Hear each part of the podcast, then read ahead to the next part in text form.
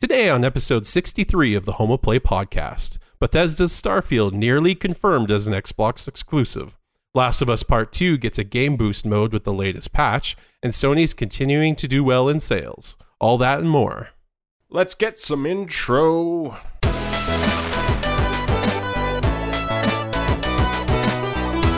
Happy Monday, everybody. Welcome back to episode sixty-three of the Home of Play podcast, where every Monday the two best friends join forces to give you all the latest in PlayStation rumors, news, reviews, and that is because we're the true PlayStation fans.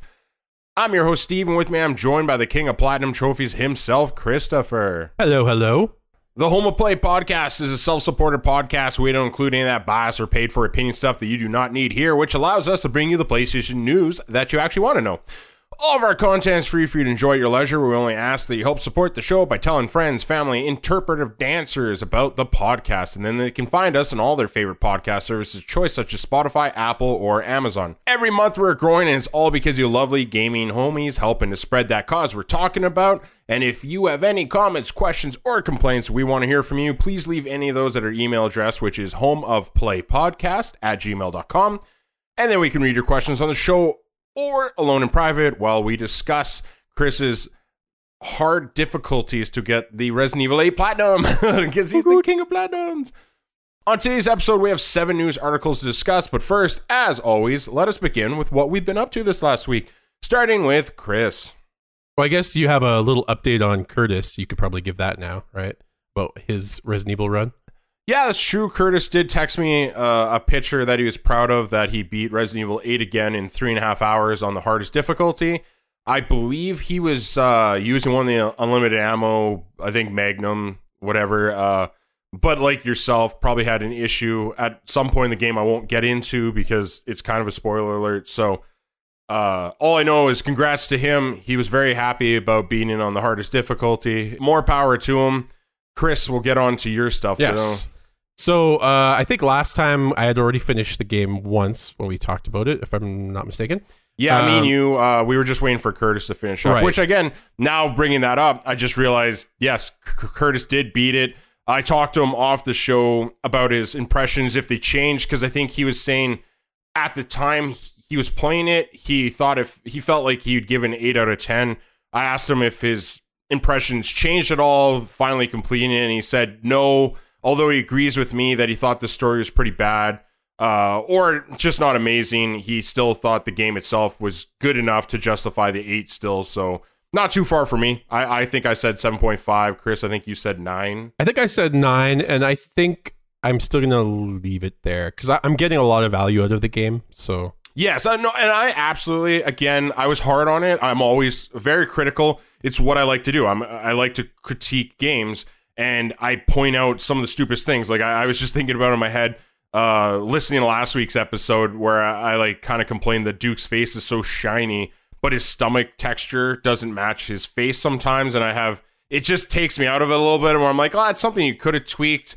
It, it almost reminds me of old animation where you could actually tell that certain parts of the body were going to move because they're just colored slightly different. That's what Duke kind of reminded me of. So I was like, okay, little things like that, they just stand out to me. And I don't know why. Maybe I'm insane. Who knows? uh, you will when you find me in your bushes late at night. Um, so anyway, yeah, he yeah. left his impressions. I think we all agree that it's a, no less than a good game. I think, Chris, I would, you know, speaking for you a little bit, I think you'd say it's great. I think Curtis would even, you know, f- draw that line. And I'm just going to say it's a really good game. Uh, so either way, none of us are telling you it's a bad game. And I think what you could take out of it completely would be that it's a lot better than three. Uh, remake. Oh, yeah.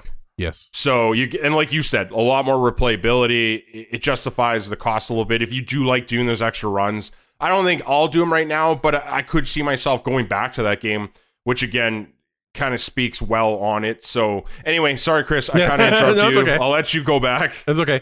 So, yeah, after I beat it the first time, that same weekend, I ended up beating it two and a half more times. So I, I did a quick, I did the speed run, knife run, don't use your healing items, and don't buy anything over, well, total over ten thousand lei, which pretty much is anything. So I didn't buy anything.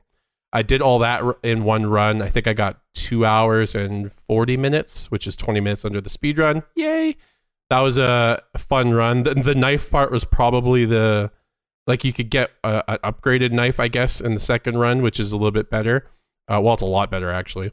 Um, it it's there's one part at the end where most people probably know what I'm talking about that have played the game, where having to use the knife is very difficult. Uh, not really difficult, I guess, just more time consuming, because you have to kill a boss with just the knife, and this boss is significantly harder than any of the other bosses. Well, not like I said, not harder, just time consuming because you could dodge them. But anyways, so I did that run, and then I did the third run, uh, beating it on the hardest mode difficulty. I don't know what my time was on that one. I think I was like, I'm just gonna have fun, pick up everything. Uh, I did it with the, uh, I think the grenade launcher. I think I just fully upgraded the Magnum near the end of the that run, uh, the the stake. Uh, and then I had to do uh, half a run because I missed a couple collectibles and didn't have any save states near where I could get the collectibles. Um, I think I was missing like three goats. Uh, and then I missed one of the stupid notes right at the beginning of the game in the when you're in your house. It was like a grocery list. So it was super important to the storyline. Super important. Um, so yeah, that's pretty much what I did. You're like, did I need eggs? Yeah, eggs, yeah, yogurt or whatever. Yeah. So that's pretty much what I did for the weekend. Uh, I pretty much did. I turned on Mercenaries mode for the first time yesterday. Uh, so that's the last of the trophies I need. Uh, I literally am only missing one trophy now to get S ratings on every single mission. Uh, it looks like there's eight missions. I've done the first two. Um, those might take me some time. It, it's pretty much going to fall on. There's some guides that can help you. Uh, it's, some of it's very obvious of what obviously is better to use for these runs, uh, but they're they can be time consuming and kind of skill based, and you have to remember the pattern of like where the zombies spawn to keep your combos going and all that kind of stuff. But mm-hmm. it it, it add, definitely adds to the game. I find the, this mode uh, like normally when I think mercenaries, I think some of the the older style games where you're pretty much just fighting waves of guys constantly. This one's a little different, where you're you're there's stages and you there's kind of a, a pre, kind of a predetermined route of where it wants you to run back and forth and go into different rooms. So actually, I find this mercenary mode a little bit more interesting than the other ones. Like, Steve, you should probably try it because I it is is it is definitely different than just fighting waves of guys. Like, there's a limit of how many guys there are, which is kind of nice. Uh, so I do recommend it. Uh, yeah, like I said. Uh, maybe nine is probably a little bit high, to be honest. It's probably closer to eight, like you guys say. Uh, but to be honest, I think right now, with how there's like very little games that are coming out right now, like next gen games, I think this one's like in a perfect spot where it's like, I think a lot of people are going to get some satisfaction from playing this. And well, because you said that, it's you kind of reminded me of a thought I've had uh, this prior week, and that is, I think I was talking to Curtis and I kind of said that even though I think it's a seven point five or close enough to an eight, like I think we're all kind of agreeing here. Um, but like just thinking about how this year has gone and how it sounds like it's going to continue to go, this still might be my game of the year by default, yeah. you know, because yeah. I'm thinking and I'm like, unless Horizon comes out and really blows me out of the water, uh, the sequel, I didn't really enjoy the first one. Mm-hmm. I, I never beat it. I, I thought it had interesting character. I thought graphically it was great at the time, but the gameplay just did nothing for me, especially when you got into those A I interactions for humans. And I was just like, this is the worst A I for human non-playable characters that I've ever seen in my life. They yeah. were just the dumbest things. I didn't like that in a game that you're fighting dinosaurs, you wouldn't use verticality. Mm. You're, you're going to go up against like a forty, fifty foot robot T-Rex and you're right. like, yeah, I'm going to stay in the grass. That's going to work well for me. It's just, I, I don't, and that's a me problem. It's just, but my brain couldn't comprehend that kind of thought process. But I just didn't enjoy it. So that, yeah, like, and then Ratchet and Clank, I think I'm still going to give it a shake. But though I've never really been enticed to play the other ones, I don't know how that's going to like fare out really at the yeah. end. So yeah, I feel like by default, I don't know what you're thinking, but uh, with every game that I was looking forward to this year delayed, I think this game might be the end of the year, my game of the year. It's definitely up there. I'll get back to you. I'll get back to you on that one. Yeah. Uh, I'll let you know. So that's pretty much what I did Resident Evil wise. Um, I'm kind of I guess the next thing is like, what are they going to do? There's obviously the rumors, and it hasn't officially been confirmed about the Resident Evil four remake. Um, obviously, everybody would want that one. I'm, but see, we've talked about this before. Resident Evil four is so good, I could sit down and play it today and still love it. Uh, I think Code Veronica would be an, another good one to do a reboot of, because it has a good length of game. Like it's it time wise, it's a long game. Uh, so I'm hoping that'll save it. Well, with the success of Resident Evil two Remake, people know who Claire yeah. is, so continuing her story makes sense to me. Yeah, it's fresher. Uh, yeah. And Resident Evil three was just... Uh, the gameplay and everything was fine. It, the engine, everything looked amazing. It was just the story. They cut so much out, and... Eh, meh, I don't like it. When your actual well, I, playthrough I is like faster than the speedrun playthrough. I, I just feel they did my nemesis dirty. Oh, he was one did, of my yeah. favorite Resident Evil characters, and they kept transforming him, which he really only in the actual game he only transforms two times, and it's right and basically like the very at the end. The, yeah, like right at the end he does the big one, but like during the storyline, I guess he tweaks himself a little bit, but not, not as, even much. It's basically no, it's his so, shirt gets burnt yeah, off, and yeah. he gets tentacly. But yeah. it makes sense. You could see all the tentacles all the time anyway. But, but in this remake, he had like four or five different forms. Well, they were so I didn't mind the final form, but like the, yeah. all the ones leading up to it were so poorly decided. Like yeah. I, I, I, I lose monster. the words to explain my disappointment. Yeah. Uh, other than that, I have been uh, diving into the Mass Effect Legendary Edition. So uh, quite a bit, actually. I'm, I think I'm already at like tw- twenty-five hours or something in the first game. Nice. I think I'm. I think I'm technically at like the last planet uh, before the finish of the game. Um, I'm trying to decide how much side stuff I want to do in the first one, or if I should like. I'm. I'm pretty much almost got the platinum already in that one. Uh, I'm just trying to decide if I want to do side stuff or if I want to just jump to the second game and get it over with. Because t- to be honest, the first one, it was good. It was a good game back then. Um, but I, I, I didn't like the weapon system. Like it's like there's like whatever, ten different types of weapons for each type of gun. And then there's just different tiers of the weapon, right? Like one to t- whatever the number goes up to. It just I didn't find it very. I, it's kind of bland to me. Uh, you're, there's going to be one gun that's going to be better than the others, so it's like, why give me seven hundred guns?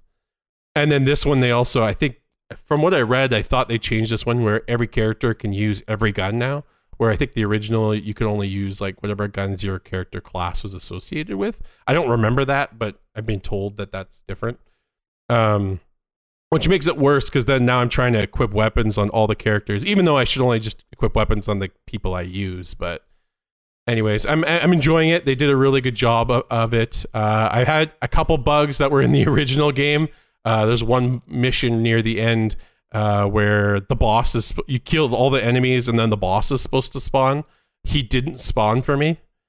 So I had to... Luckily, I, I had a save file from before that I could go to.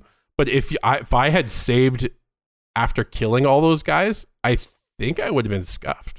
I think my whole game would have been screwed. I would I would have maybe been able to like download my save file from the cloud, but if I wasn't quick enough, it probably could have uploaded and overrode it. So I really I could have screwed myself because of this glitch.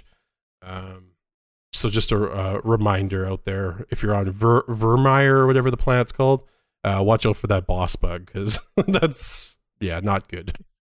Um, otherwise, yeah, really enjoying the game. I look for, I think I'm looking forward more to jump to the second one and dig deeper into that one. Cause I find this one, it's like, I'm skipping conversations as fast as I can. Cause I, I, I, I kind of remember everything surprisingly. I don't remember the layout of things, but some of the conversations I'm remembering. So it's like skip, skip, skip, skip, skip. What is your favorite Mass Effect from memory? I think it was two. I, th- I don't remember. I'm like, they're all kind of a blur. So there's like story aspects from one that are in another that I'm, I don't remember the layout of them. Uh, I think it was two. That was my favorite. Um, I think if I said the third one, people would be mad because the story ending, but, hmm. but uh, I think it was two to be honest. Although I really enjoyed Andromeda. I don't care if people are mad at that. That one got so much flack because of stupid shit. I like, think that one, like you're saying, it was more of the, well, it's not, you know, BioWare. It's not my BioWare anyway. Yeah. And But look it's at not what the original team, and it's not yeah. like the characters, and it's not the normity, and it, it did have a lot of issues, granted, but it wasn't Cyberpunk. Like it was playable. It wasn't I know Anthem. This. Yeah, because I played this. Yeah, that is good. That's a good point. Like that's there's funny. so many games after Andromeda, so many games that had way worse bugs than that. Mm-hmm. Like, and I do agree with you. I think Andromeda had the best combat system. Yeah, uh, it did. I'm not even a Mass Effect fan, and I can easily and proudly tell you right now that I put way more hours in Andromeda than any yeah. of the other Mass Effects. And the exploration I thought was better too, with like jumping mm-hmm. in your vehicle, exploring the actual planet, as opposed to random other planets for like they're just empty plains with a couple sprinkled things that you got to click on. Yeah. So, anyways, I think that's pretty much. I got a lot of gaming in this week, um, probably more this week. So uh, that's it for me. Uh, what have you been up to? Uh, mine's going to be very simple. I finished Resident Evil eight, like we talked about before. Uh, I didn't really go back into it. I think, you know, I'm a, I like the story. I, I come for the story. So I'm not really interested in mercenary mode because it's just, that's a point system. And I don't love arcadey things. So I just came for the story. I'll go back to Resident Evil, I'm sure. Give it, give me time so I can forget some things and go into it feeling somewhat fresh. Uh, so yeah, I'm excited to do that in a year or so, or may, who knows, maybe sooner. Maybe I'll get so bored I'll have to. But what I did do, and shouldn't surprise anyone, is yeah, I'm playing Ghost of Tsushima again, New Game Plus.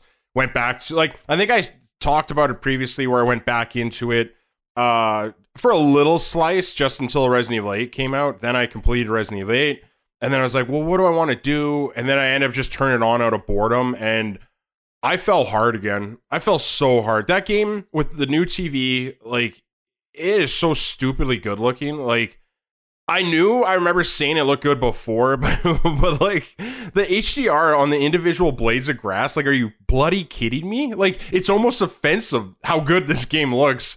And, like, I would argue it looks better than, I don't know, like, I know a lot of people love Resident Evil eight, and but I'm like, well, I don't know. When you were, I think Resident Evil eight looks amazing in the castle and dungeons and stuff like that. In small quarters, it looks great. But when you go in the village, that game doesn't look that great. Uh, maybe that's just my opinion, but I think things go kind of blocky again. The, you know, the environment's meh, and the lighting too. Like, maybe it's just because it's supposed to be a darky, dark, foggy, you know, environment. Maybe that's the, that was the reason for it. But I don't know. Tsushima just looks stupid good. The combat is just, oh, like, it's just so good. Like, I, I don't understand. It has no right to be this good. Uh, it's easy, even coming back again, playing this game, why I thought this was my game of the year last year.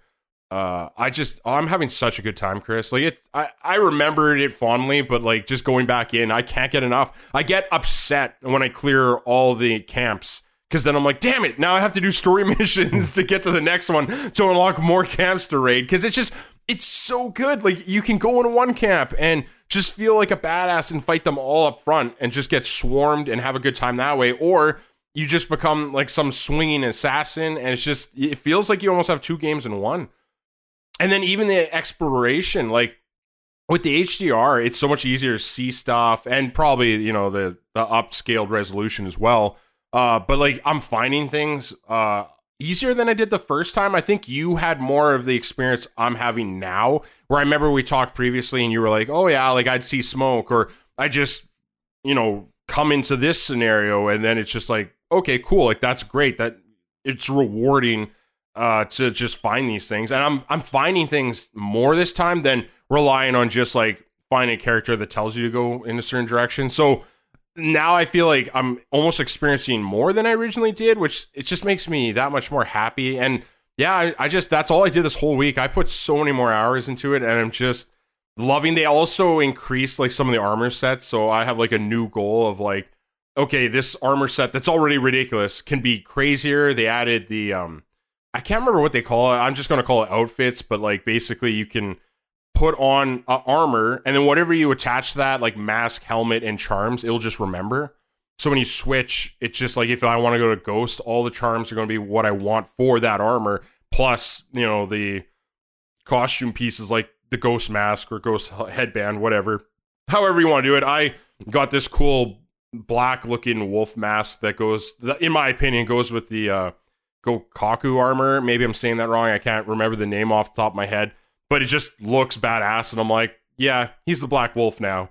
He's just going to assassinate this entire place. So I, I look yeah. forward to going back to that game. I, I, I'm kind of imposing a, a fake rule on myself that I need to at least finish one or two other open world games before I go back to that one, because I got too many. Too many open That's world true. games. I, and that was actually, it's a good point you bring up, is like I re-downloaded Valhalla, because that's what I was thinking too. I'm like, you know what? Just finish the story. Don't, because I'm not loving the open world aspects to that game. Um, but I'm like, let's just finish the story, get through it finally. Uh, now that there's some open time, and nope, ended up falling in love with Ghosts. And now I don't want anything else uh, until Ratchet and Clank come out. So anyway, I'll, I'll sum it up there. Uh, I just had a very simple week that way, but I was very happy. Very content with my time. Uh, so anyway, we'll move on to the rest of the show, and we have seven news articles, so let's just get right into the, the news. news. Starting with number one is Bethesda Starfield now confirmed an Xbox exclusive. This one comes from I G N. Starfield will not be coming to P S five, GameBeat is reporting. Instead, Bethesda's first-person science fiction role-playing adventure appears to be set to be a major console exclusive for Xbox Series X and S. GameBeat cites sources familiar with the decision in its report. Reporter Jeff Grubb earlier tweeted, Starfield is exclusive to Xbox and P C, period. Wow, that's a very strong statement, but okay. And then I also, on top of that, like that's it for the news article, but I, I have heard other people kind of saying that that's also what they've heard. Um, so yeah, that uh, sounds really bad for Sony, but I also think me and you, Chris, kind of said this in the first place. Like, mm-hmm. although I was the most optimistic, thinking that we're still going to see some Bethesda games show up, and I'm not talking about Deathloop because, you know, exclusivity deals, and I can't remember, was it Ghostwire is the other one? Yeah, Ghostwire um, Tokyo. So I wasn't talking about those, but I still, even to this day, like we can get into it, but I do think we'll see some. But yes, uh, I think it's easily perceived, or it should be easily perceived, that they would do this for a new title. Like, you're not going to, like, some people are going to be disappointed, but it's, you know, it's a new I P. I think it's easier to be like, well, this I P is exclusive.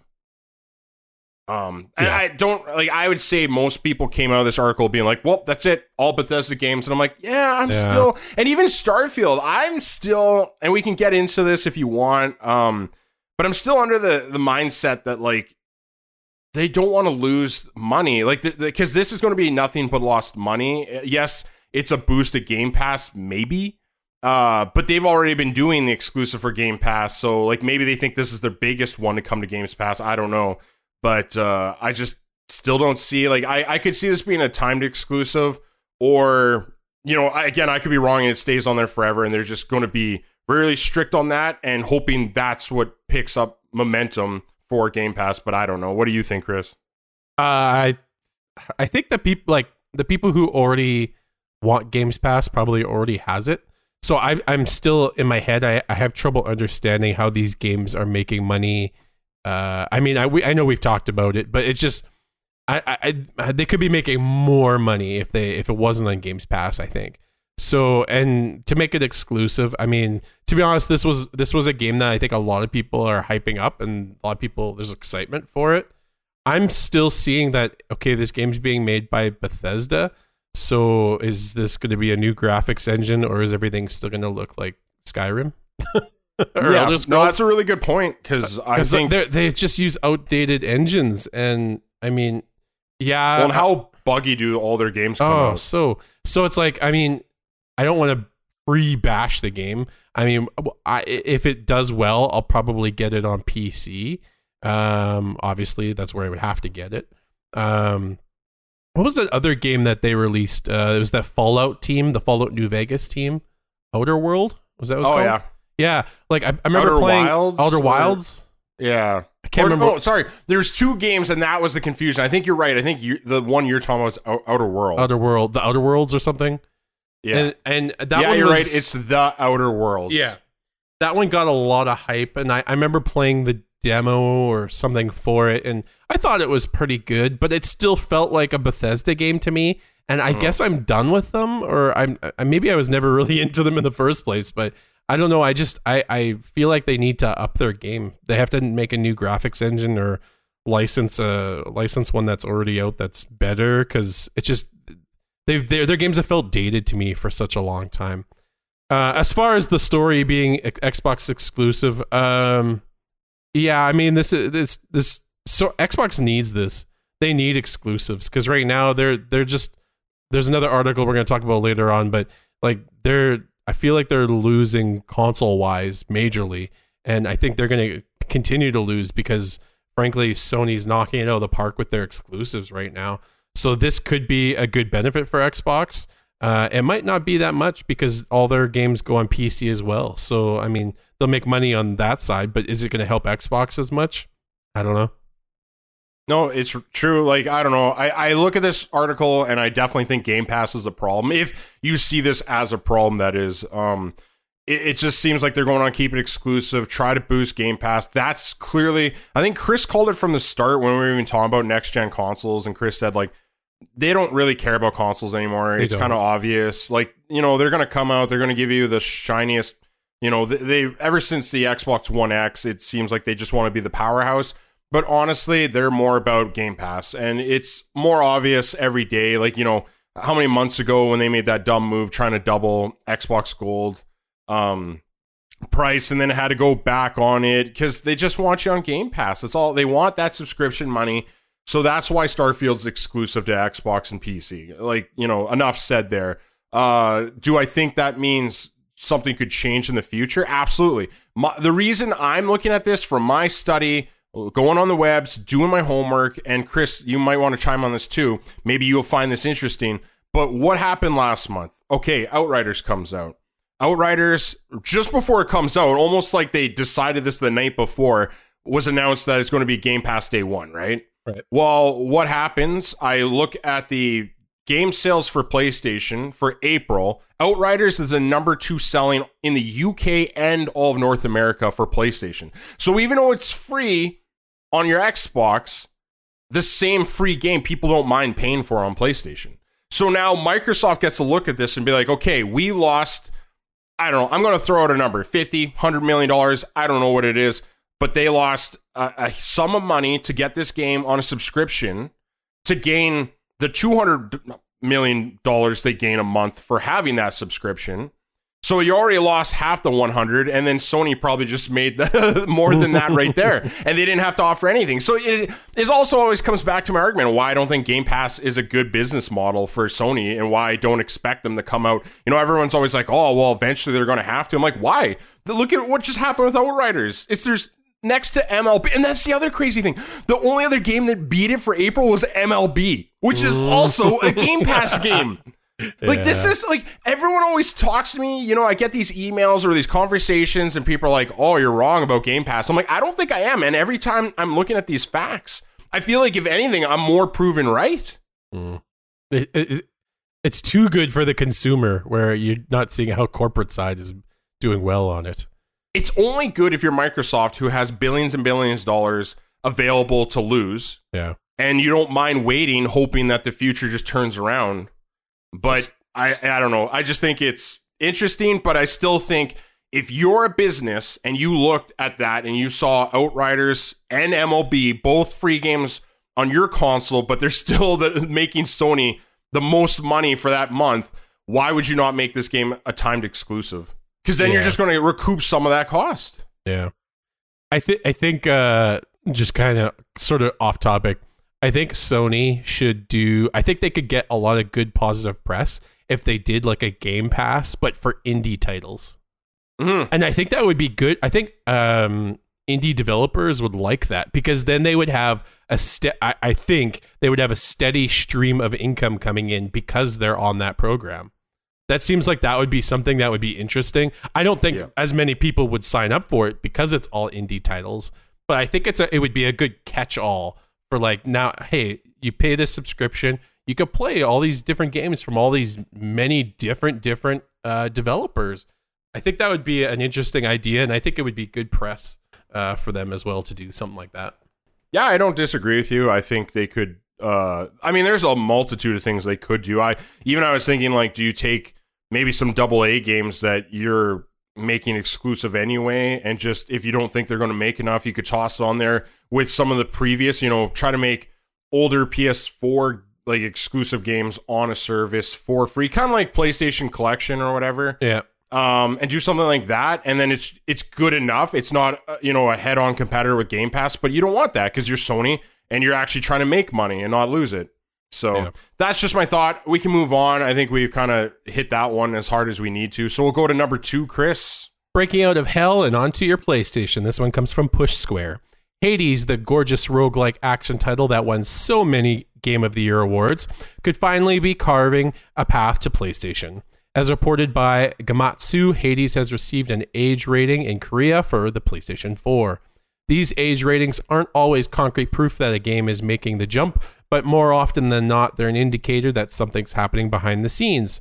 Hopefully, we will get an official announcement sooner rather than later. Woo! What are your thoughts on this one?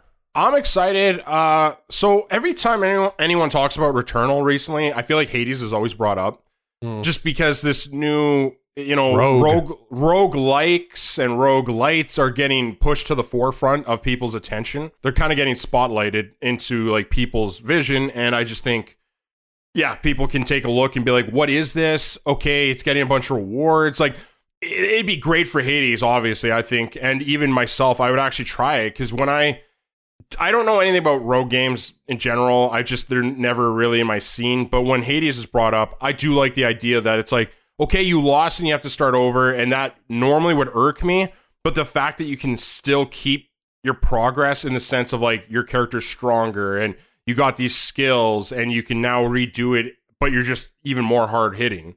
I like that. That sounds appealing to me, and, you know, although I still have some reservations on things I hear, the fact that it won all these awards almost kind of makes me feel like I need to toss those thoughts aside and just go into it. Yeah.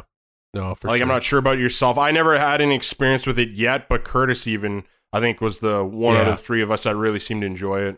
Uh, I have it on P C.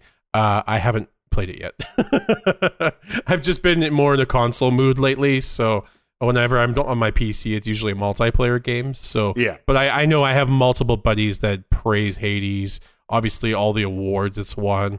I, I think it's going to do really well on the PlayStation. I think a lot of people are going to jump on and get it. Uh, I'm really enjoying Returnal. Very similar sort of in the roguelike aspect of it. Uh, but I th- I think, yeah, Hades is going to do well. Uh, I don't think, uh, yeah, I think the, the Returnal and Hades are going to be quite separate. So I don't think I would compare them same boat per se, uh, other than like the sort of the style of the game. But uh, yeah, for sure. I, I think I Hades think- is going to do well. I, my big problem and only reservation with getting Returnal was this problem is I think if Returnal was more like Hades in the sense that like every time you start, you're a little stronger and you have a little more survivability, if that's even a word. Yeah, I think I would have definitely gotten Returnal day one. The fact that they didn't do that is why I don't think I'll ever get Returnal. Uh, and that, that kind of sucks. Um, but I'm not alone in that too. Like I didn't make it a story this week, but Returnal's not on any charts. It, it dropped fast, and I I think we had that conversation when we were talking about Returnal a couple weeks back, but I straight out called out the fact that it's a seventy dollars game. Yeah, the price hurts it a lot. It hurts it a lot. People aren't... Although Hades has helped the rogue title, that people are starting to kind of understand what it means, I still don't think we're there yet. It's not, you know, perceived as a triple A type of game, which I'm not saying any genre should be limited to, like, whatever A title grading you want to give it. But, um, yeah, I just think it def- that price just did not help it, no, especially it with hurt. People not knowing. I-, I think there's a lot of hard, or I wouldn't call them hardcore gamers, but they're the big gamers that get the big titles like God of War, Spider-Man. And then they saw Housemarque and they're like, who? And then this Returnal game, what?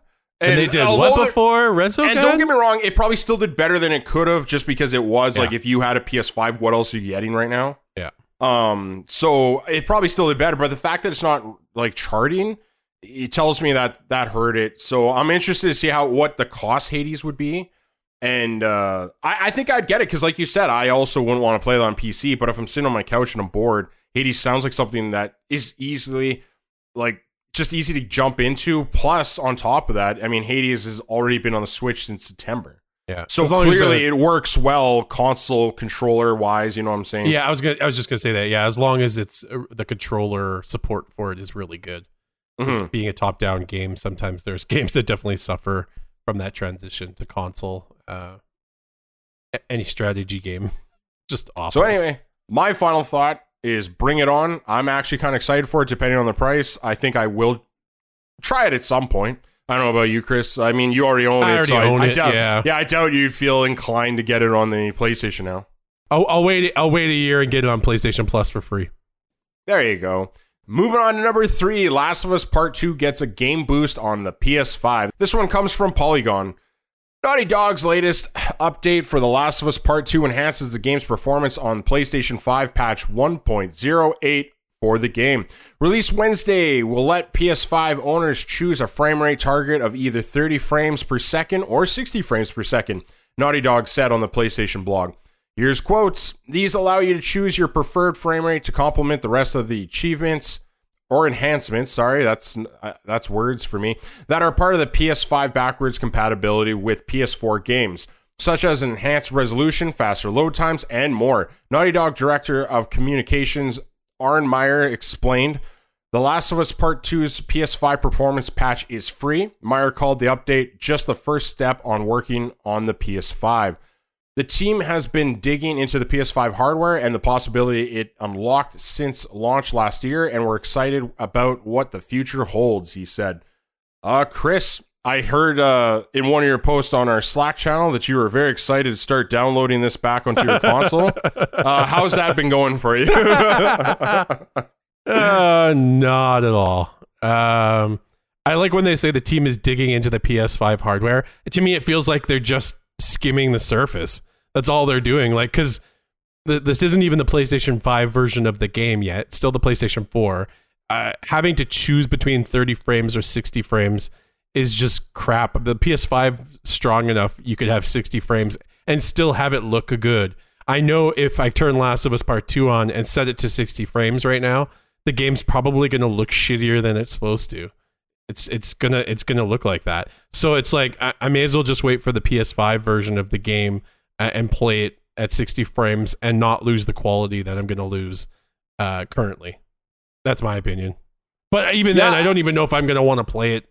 Uh, like I, I see some interesting people doing like uh, the permadeath runs. Uh, maybe it'd be fun trying that, but I don't remember the game enough to remember all the instant death locations. So it's yeah. like I, I would definitely lose to one of those, and I'd be so pissed. So it's like ah. Uh, Right now, I'm. I would rather wait to the P S five official version version of the game. Well, and even like you said, like talking about we're working, we're just starting to work on the P S five. I'm like, okay, we already cat's out of the bag. We already know you're doing a remaster for The Last of Us one, so odds are that's just what they're learning there brought into this patch. They probably are like easily like, okay, we got this working. Yeah. So I mean, I just feel like it's.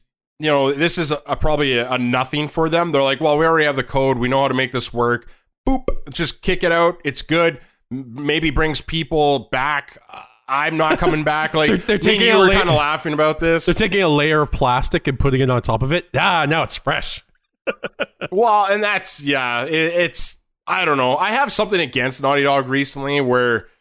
You know, their shooting's never been great. Even that Xbox report where they were complimenting this game, it still said at the bottom that, you know, shooting's still not fun. Naughty Dog seems to have an issue making shooting, which I'm like, yeah, I guess. Like, I've never had a huge problem with it, but it, it is different. Um, you know, it's definitely not like a Titanfall or Call of Duty, but it's also not a first-person shooter, so it's not apples to apples on that one. But, yeah, I just hearing this, I mean... This game has issues for me that have nothing to do with its technical abilities. No. Like, it was never that, I mean, though the loads were long as hell, especially it came out really close to Tsushima, and Tsushima loads stupid fast for a PlayStation four. Uh, so that, that stood out to me. It was very, I shouldn't say very grainy. I know some people thought it was stupid grainy, so it didn't look that great. I never had an issue with the frame rate, really. Like, those sixty frames, I've definitely, that's been my awakening this next generation is like, okay, yeah, I get, and now I understand the argument for why we want sixty frames on everything. Um, but this game, it was the story. The story is just not fun. The the game drags in, again, this is all just in my opinion. You can disregard it, walk away, call me crazy. I just thought the story is bad in every way. I I, I couldn't write a worse story if I honestly put all my effort into it. I just think anytime, and this is a spoiler, skip a minute in if you don't want to hear my spoiler here, but uh, I think I've used this kind of reference a lot. And basically, if I sent Chris to the store to get something and he fails to get it, he comes back home and I tell him, like, if he leaves for that object one more time, I'm going to be so upset. I'm going to leave him. And he still goes to get it. We're done. Me and Chris, we break up the podcast. It's no longer happening. But he really had to get the item to prove to himself he could do it. And then he goes and he's like, you know what? I don't even like this thing. And then he leaves. I'm like, what the hell is that? That's the worst thing ever. And then the way they split the game where you're playing the same days as different characters. Oh my God. It's just, it was bad. Um, at least when you compare it to one, like maybe this game, if one never existed, would still be like a six or seven for us. But the fact that we played one and it was amazing and the story is just so much better. I don't know. It's yeah, this patch does nothing for me. And yeah, I'm not coming back. So if for people that didn't get their platinum yet and you wanted to go back for your platinum, maybe this is an incentive now. I don't know. Yeah, I guess. Yeah. I don't know. So I don't have either way. We'll back. move on. I, I just don't want to talk about Last of Us Part Two anymore. We talked about the story so much. So yeah. So we're going to number four, Chris.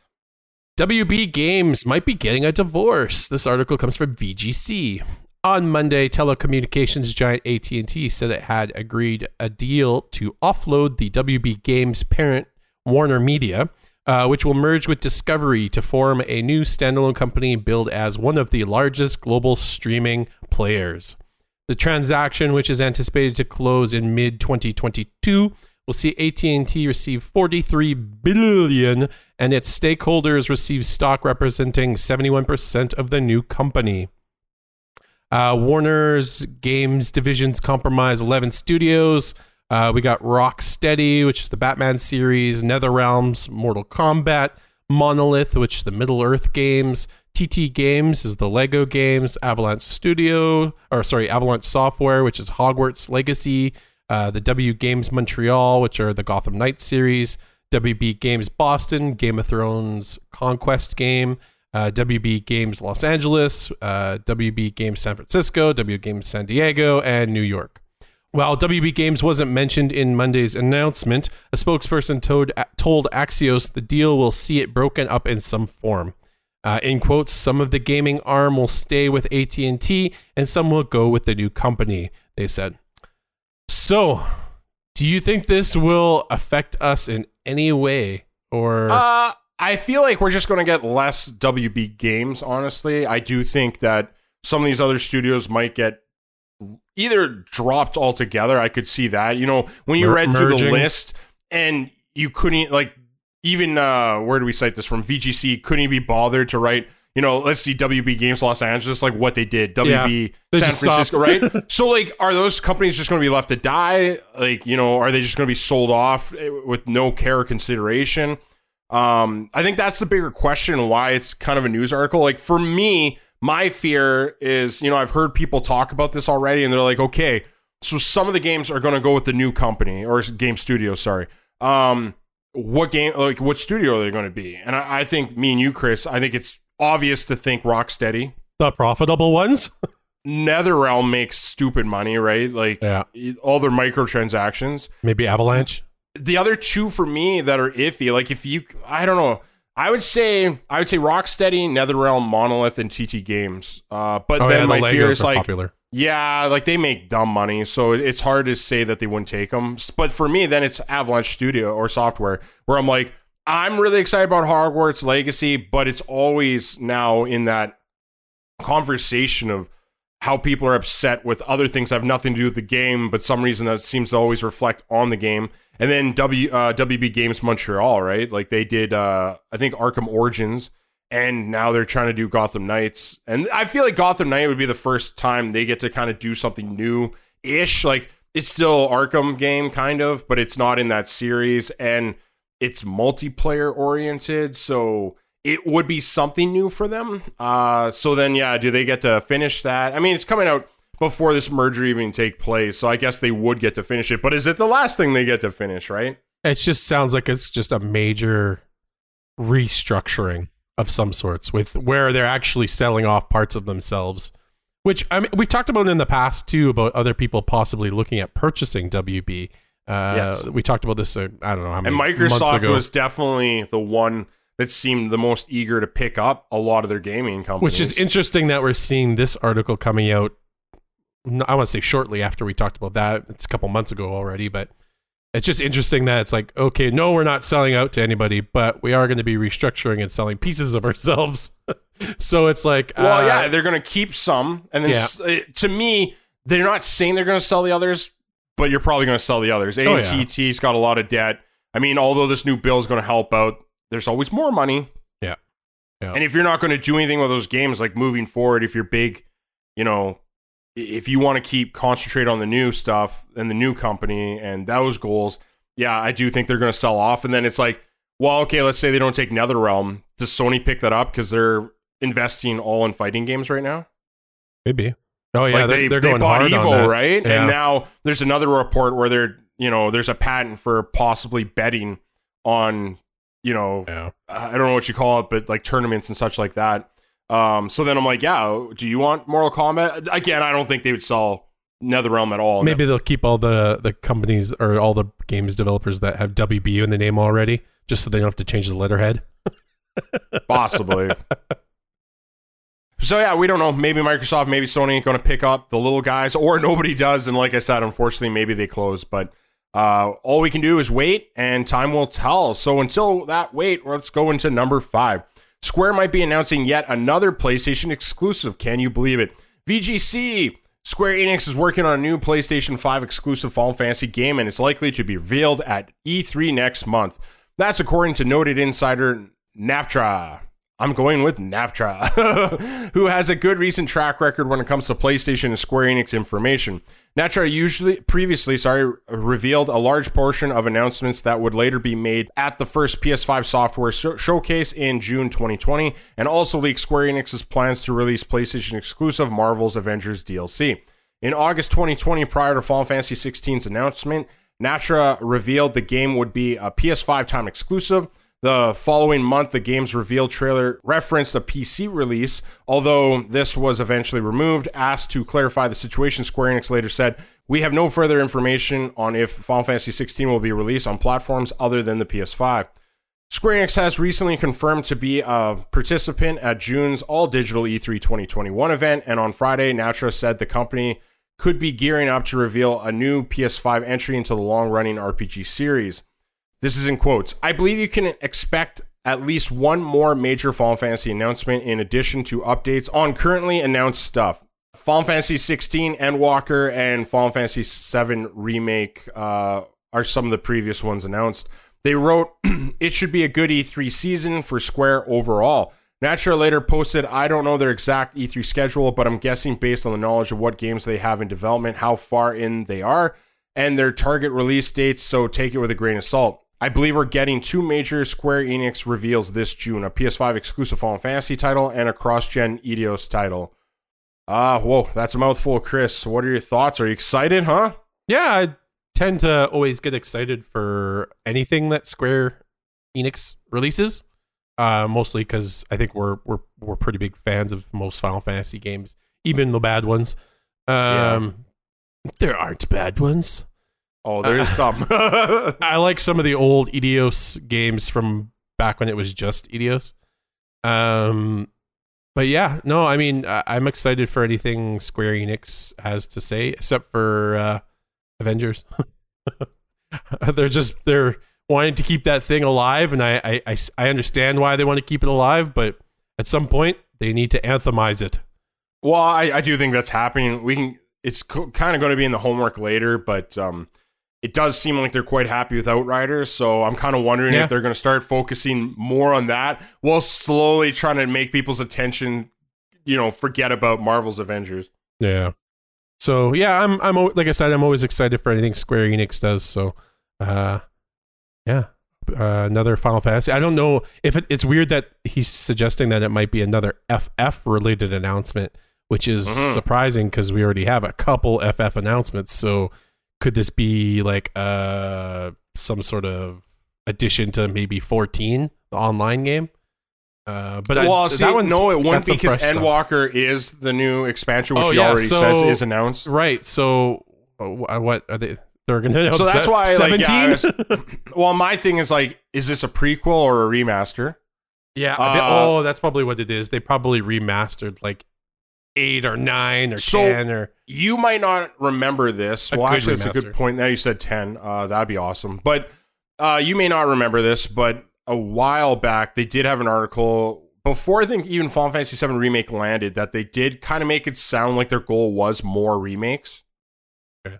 So then my idea is like, is it going to be a Final Fantasy eight remake? Which I don't think so, because we just got the remastered like a little over a year ago. Or are we going to get a nine remake? I think was the one I kind of landed on, like maybe. But then you said ten, and I'm like, well, yeah, it has been a while. Like, don't get me wrong, there's a bunch of ten, you know, re-releases and such. But yeah, maybe it'll be ten. ten was the moneymaker, I think, for them. So if I had to pick one, I would guess ten.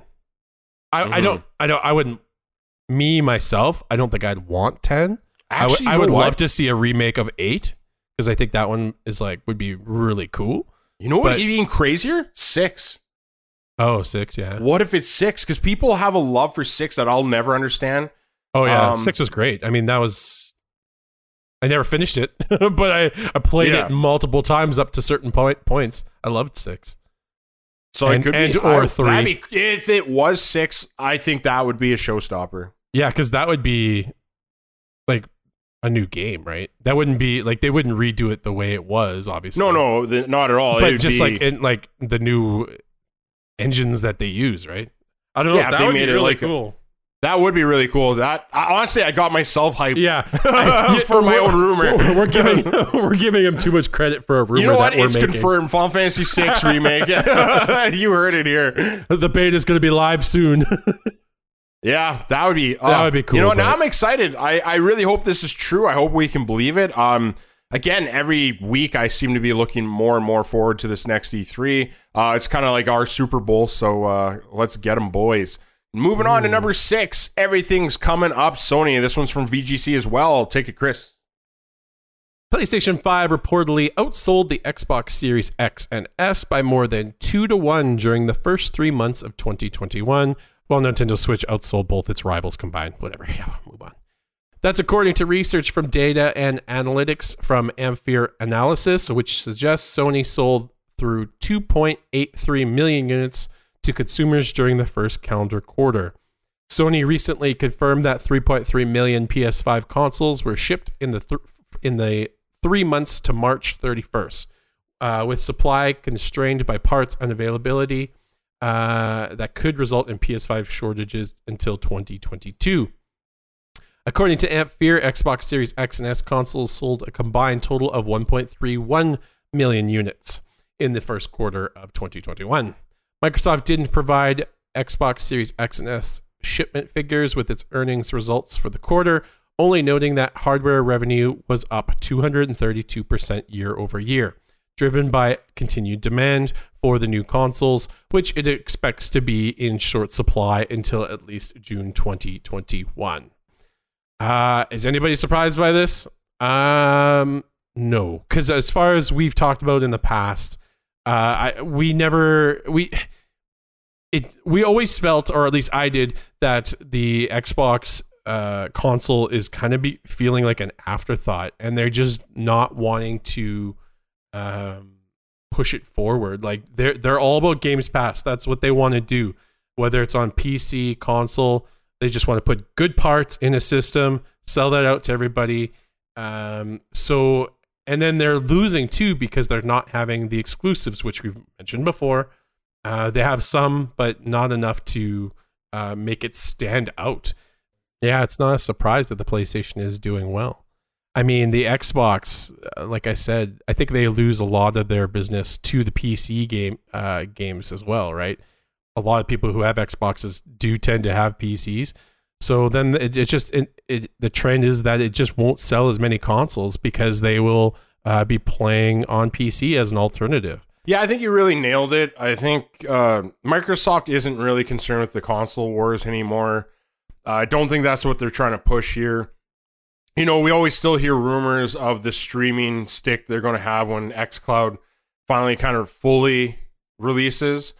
So, you know, then you're looking at something almost like Stadia. I think that's their end game, really. And right now, like, they're still selling consoles. You know, they're still having record years, too. Uh, so it's not even like this article saying, like, oh, Xbox is dying or anything like that. Um, but, yeah, it's just, like you said, PlayStation is pushing consoles. That is their business plan right now.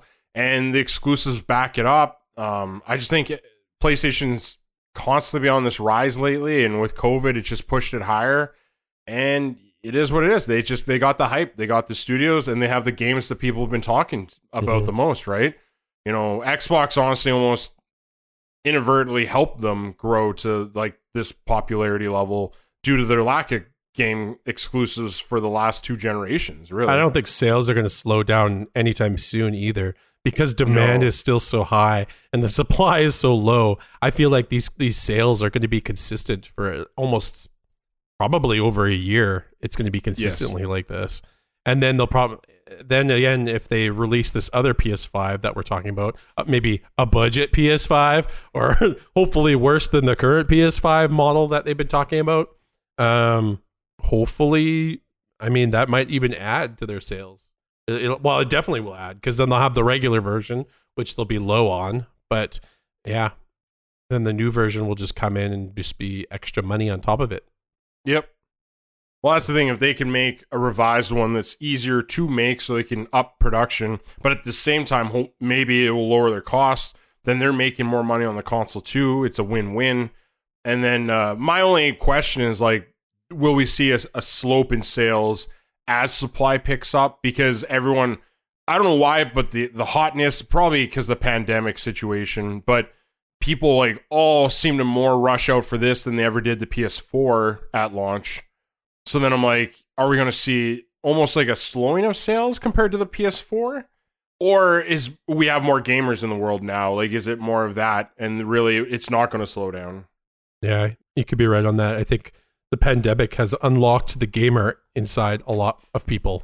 Uh, well, because that's the thing is, I feel like the pandemic and what I'm trying to convey is that, okay, so me and you both know the type of people that they won't buy the next console for two or three years after release, right? Yeah. But did the pandemic, them being forced at home, you know, a lot of people are, I, I, the word escapes me, but they're investing in their home life more. Mm. So maybe a new gaming console is going to get fast forwarded three years sooner than they normally would. And that's my only concern is like, so then three years later, those people that were going to buy the console then, have they already bought it? Yeah. And that's the only reason I, I still think I'm wrong. I still think there's also going to be more gamers than we ever had. You know, you get these surveys all the time where more and more people have played games than they ever had before. You know, who knows? And I don't think mobile, as much as the articles way back in the day said that that was going to take over the gaming space. Uh, no, I think uh, Solitaire is doing fine. But yeah, still sounds good for Sony. Uh, glad to hear it. Keep up those record sales, and we'll keep on moving on. So number seven, last article of the day, Amy Hennings bringing the team back together. This one comes from V G C. The co-writer of E A's canceled Star Wars project, Ragtag, has announced that he's reunited with its director, Amy Henning, to work on a new triple A adventure game, or quadruple A if you're Xbox. Todd Sashwick revealed on Twitter that he had joined Henning's new studio, Skydance New Media, along a core team of industry vets to work on a new title. Did I mess that up, Ad, or what? No, I'm still the quadruple A. Well, where, where, where, that, the S, right? Where are the S uh, style games and the S S of the S S S? Yeah. Uh, we'd be laugh. Stashwick tweet also included links to job listings for a senior animator, animator engineer and a senior software engineer, both of which refer to, wow, they really spelled that wrong. And this is a direct copy and paste, so that's not my fault. To the refer taught he new project as a high quality, not quadruple A single player story driven action adventure game built using the Unreal Engine. That impresses me because hopefully we're talking about a good looking game there. Stashwick and Henning had worked together on Project Ragtag for two years at E A's Visceral Games studio before E A reportedly canceled the project. Henning, who previously directed the first three Uncharted games and Legacy of Kain Soul Reaver. Ah, I love Soul Reaver. I love Legacy of Kain stuff. I wish that would come back. That's another story, sorry. Then announced in late twenty nineteen that she was helming a new game studio formed by Hollywood production company Skydance. Skydance hired Henning to lead a new San Francisco-based company alongside former Electronic Arts executive Julian Beck, uh, who had thirty years of experience working on franchises such as Battlefield, Need for Speed, and Star Wars. Speaking of VentureBeat at the time, Henning said the company will target gamers and non-gamers alike on both traditional and emerging streaming platforms with new story-focused experiences. Uh, I like that last one. You know me, I'm a story boy. So yeah, give me some story-focused experiences. The only part I don't like is the gamers and non-gamers alike. Are we referring to almost a uh, Don't Nod or a Telltale structure? More of a cinematic style, Heavy Rain type of game, mm-hmm. yeah, where it's more inclusive to everybody. No, I, I could see that. I mean, they, these guys are fairly talented people, so whatever they pump out will definitely be good, I think. And that's, yeah, that's a good point, because you're just saying, like, you know, both of the resumes speak to me and, like, well, you think they would be making a deeper game than just a button clicker, right? Yeah. This is, it's interesting where it sounds like we're hearing of a lot of new game companies getting made, which is great. It's, it's great. That's, yeah. that's been my number one fear is that, like, I, there's just been too many game company, acqu- like, you know, being acquired. Yeah, that's what we're seeing. Like E A, the big companies, they're purchasing little companies and consuming them. Activision, they're taking all the little companies and becoming one. And then they'll realize, oh shit, this was a bad decision. And then people will start diving off of those companies and start mm. forming new companies and do it all over again. So it's, it's like, actually like, maybe this is the circle life Lion King was talking about. Yeah, this is the circle of life that we're seeing. Yes. Uh, it's just, yeah, it's depressing. It's depress. It's depressing that they, it, it just makes me sad that they have to have this inconsistency in their job, uh, that where they have to like constantly do this fumble of making a new company because, hey, it was the goal to make a good company, make a couple games, get purchased by E A, and then dive off a year within the year to make a new company and do it all over again. Yeah. I mean, hey, if it frees up talented people with great ideas and it means we're going to get great games in the future, I'm all for it. But you're right. We see this all the time. Like how many, oh, geez, uh, what Days Gone developer, um, Sony Bend. Oh, right. Yeah. Yeah, so like Sony Bend, for instance, how many people left there once Sony started trying to force them to make an Uncharted game they had no interest in making? Um, well, and then on top of that, the remake that they took over from them. And then, I don't know, Blizzard's lost how many people just because mm-hmm. how Activision loves to treat people. Just the people we're talking about now. E A mistreating them and ruining like something that could have been amazing. Uh, it's just, we see it all the time. So you're right. I think you kind of nailed it. Like, this is a great, I love, like, because this whole year, yeah, we've heard nothing but talented people making it on their own, and now they get to make the games they want to make, which is just going to be great for us. Yeah, it just means better quality games that we're going to see. They and they I, learned everything they could from those other big companies and what not to do, and then hopefully they'll rebuild. M- maybe this is just the, the world we live in now. It's just, we're going to get some really good bangers coming out in the near future. Well, I mean, not near future. It could be a couple of years before they actually see anything from them, but maybe these new companies that rise from the ashes of the old uh, will be awesome. Yeah. I, I hope they will be. No, it keeps my exce- excitement level up just because like, and the way Sony's partnering up with these guys uh, and just saying like, we don't have to acquire you. We can just say, hey, like we want to help you. Yeah. You want help. We want help. We want games that are awesome. Climb under the and- umbrella. Yeah, exactly. And then we have a great partnership, but you don't feel like, you know, you're going to get ruined like E A did to you. So I think it's all great. Uh, fairly excited about this. Sounds like you are too. Mm. And uh, we're done. That's it. We finished all our news articles. Yay. So guess what? That means we're moving on to homework. What is homework? Homework is when we don't have all the time in the world to give you all the news that came out this previous week. So we just give you a link, a title, and you can go educate yourselves on your own time. And then we're all better for it. So we'll start with number one, Sony discount. Whoa. Sony discounting Demon's Souls, Spider-Man, Miles Morales, and more P S five games in days of play sale. This one comes from Push Square. So if you're excited for some P S five games actually, you know, getting a little cheaper, then congratulations, it's finally coming apparently. Those are uh, both sec- on my list. Exactly. I can't wait for you to get Demon's Souls. Then I can actually move forward. Square Enix reportedly working with Netflix on Final Fantasy seven Remake anime series. This one comes from News Asia Today. Uh, that one sounds cool. I would watch it. uh, hopefully it'd be more enjoyable than the game was. I like uh, the movies. Yeah, exactly. I, I like, yeah, all the lore of Final Fantasy seven. So great. Uh, Chris, you want to take the next two? Four class action lawsuits over Cyberpunk's troubled launch are combining into a mega class action lawsuit. Get uh, ready to get rocked. This one comes from V G C. Nothing more needs to be said about that. Square Enix nope. says Outriders can become its next major franchise as it tops three point five million players V G C. I'm kind of curious as to the concurrent players that are playing Outriders, uh, see if they're actually maintaining that level, uh, or if it's just a, a one and done. I, I don't have the information on that, but I, I hope that it works well for them. So I do. Okay. I almost made this a story because we almost wanted to talk about this. Um, where is it? Yeah. So as reported elsewhere, basically it seems like it, just going off of Steam numbers, that Outriders already lost ninety-three percent of its Steam players.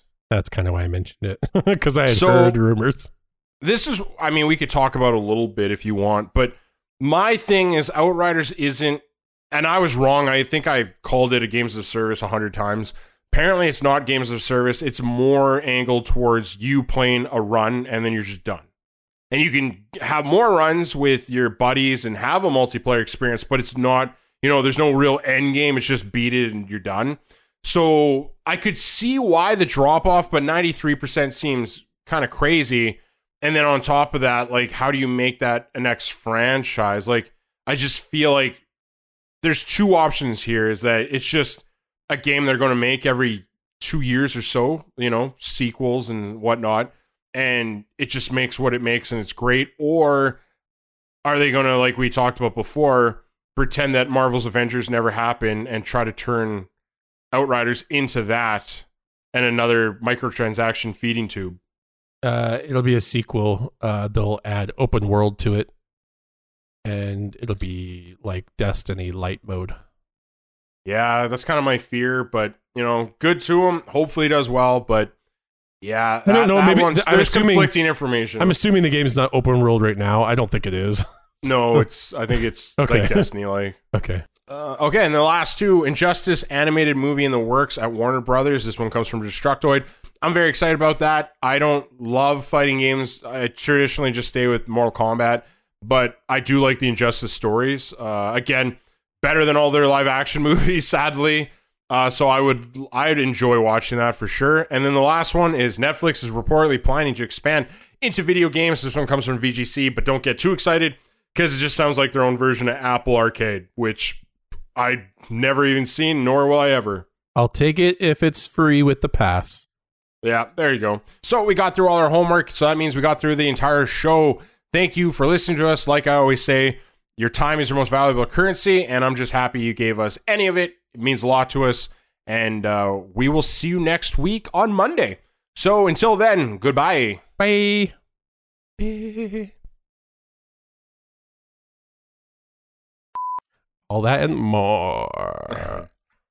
All that and less. Let's take some away. It's like, you want you want this? No, screw you. You only get seventy-five percent. I'm taking twenty-five back.